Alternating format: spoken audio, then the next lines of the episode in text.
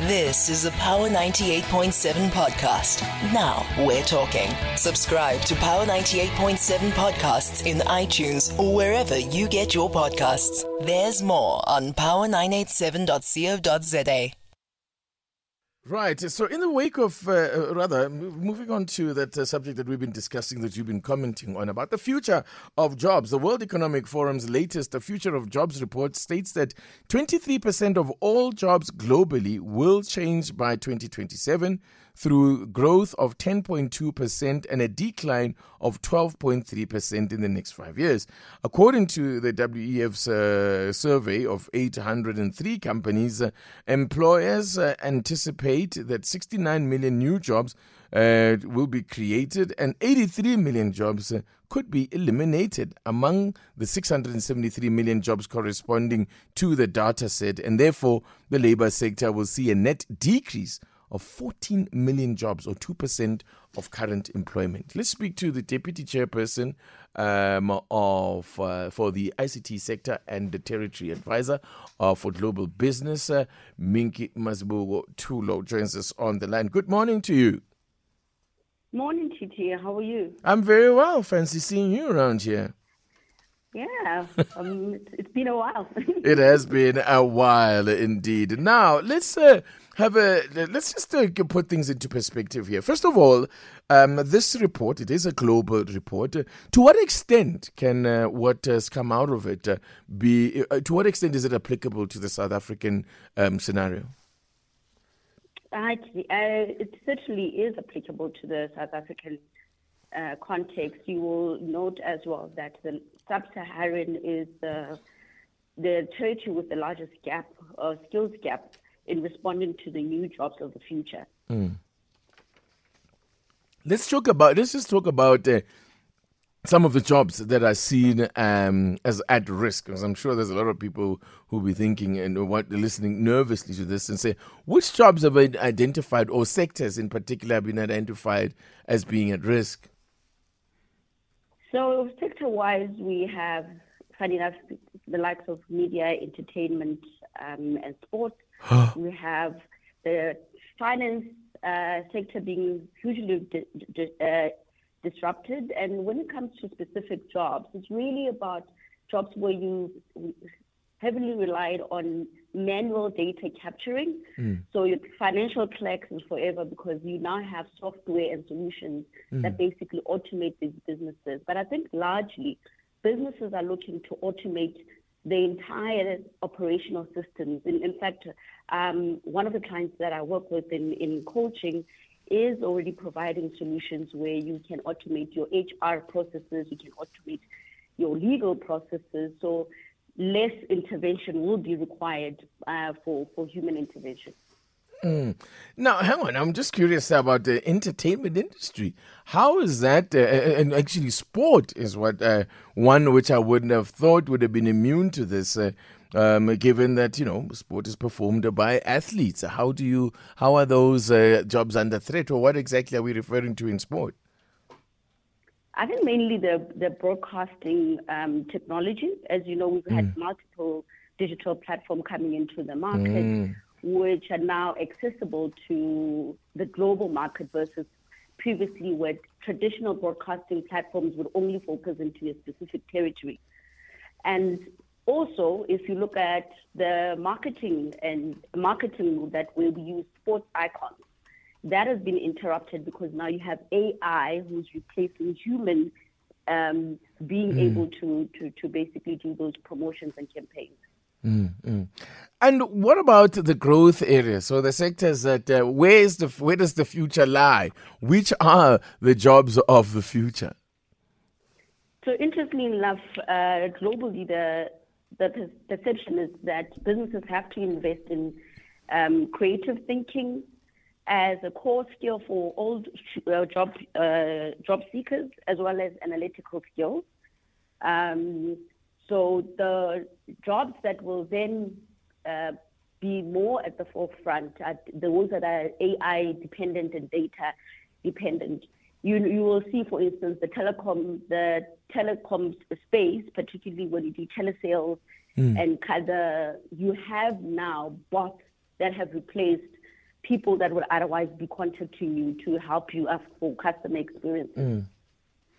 And in terms of, I mean, ultimately, we're going to need to, to provide these uh, new uh, skills or the people to pro- to fill these new um, emerging jobs, so to speak. And uh, w- to what extent is our, our, education system fit for purpose and designed in such a way that uh, we are able, um, you know, to, to, to keep up with the changing uh, uh, space of work? So that's unfortunate, Titi, because from a regulatory point of view and from certifying qualifications, we our SETAs are quite behind, so they're catching up with technology.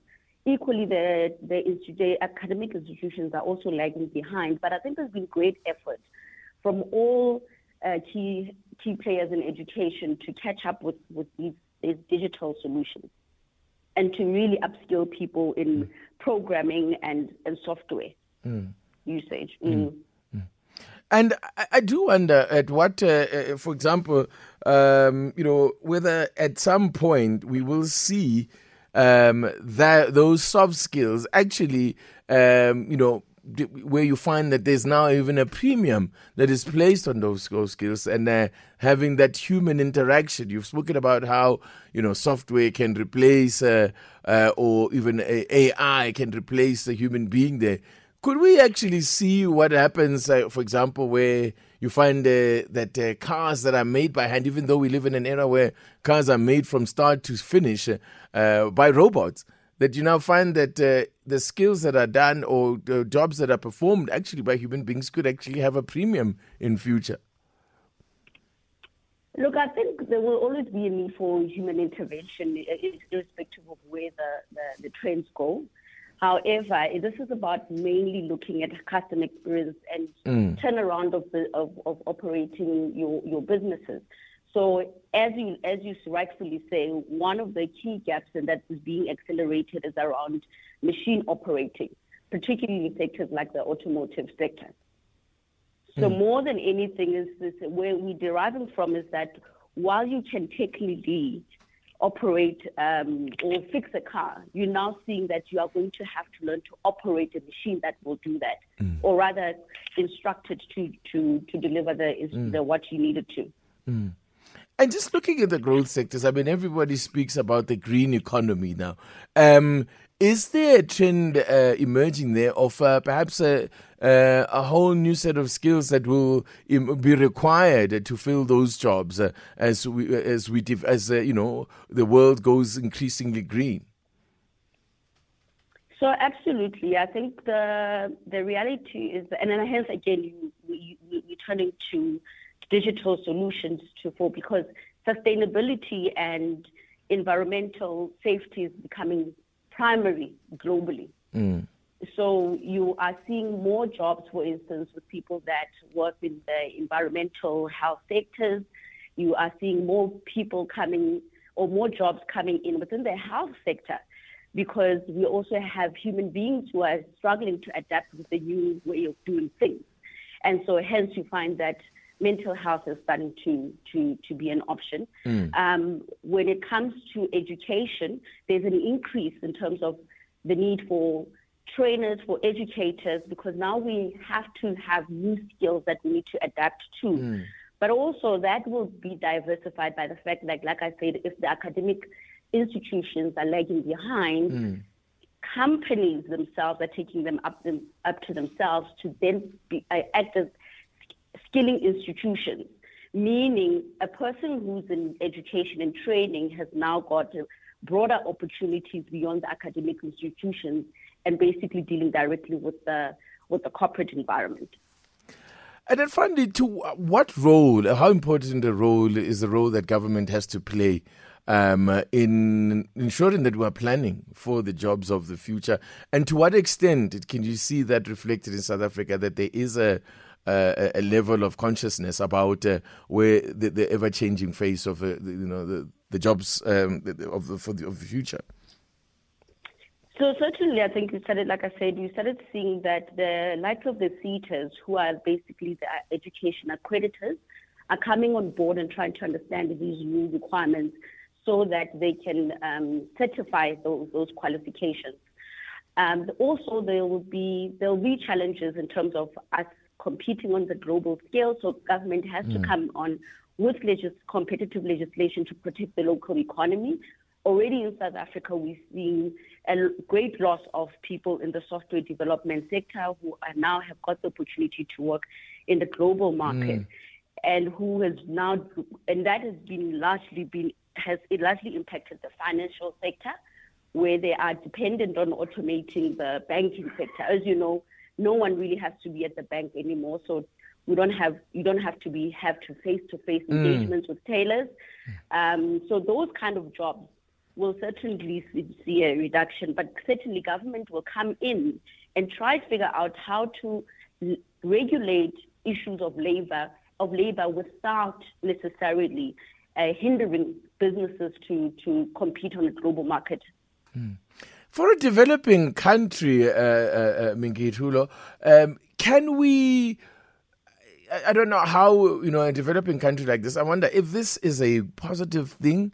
Um, you know the fact that the world, the, the job, the jobs market is going to change so drastically and so quickly as well. I mean, uh, the developing world, we are lagging behind in so many other aspects. I wonder whether there has to be a deliberate uh, um, effort made to ensure that uh, you know we don't run ahead of ourselves and end up. For example, I'm thinking here a sector that employs so many people in this country, the mining sector.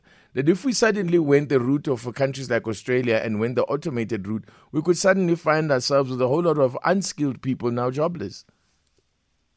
So that's that's true, Titi. I think there there is a threat that as we talk about reallocation of skills, what will happen is that I don't think we'll necessarily see um, more job losses, but I think we'll certainly see less businesses acquiring or hiring less people mm. to deliver certain jobs because then there will be um, automation solutions, meaning that the the size of employment or the environment where we can we can get labor forces will shrink because of technology. On the other hand, there is an opportunity for the South African market to now not only operate within its own uh, territory boundaries, but to interact with the global work world. For instance, I, I, I work with clients who are mostly now South African mm. companies who are finding opportunities to expand their business in the likes of, to the likes of the of the UK and Australia while being in South Africa. They're already servicing those markets as their clientele. Oh, fascinating stuff, uh, um, indeed. Uh, Minki Mazibuko Thulo is the Deputy Chairperson of the ICT Sector and Territory Advisor for uh, Global Business. Uh, thank you very much for coming on.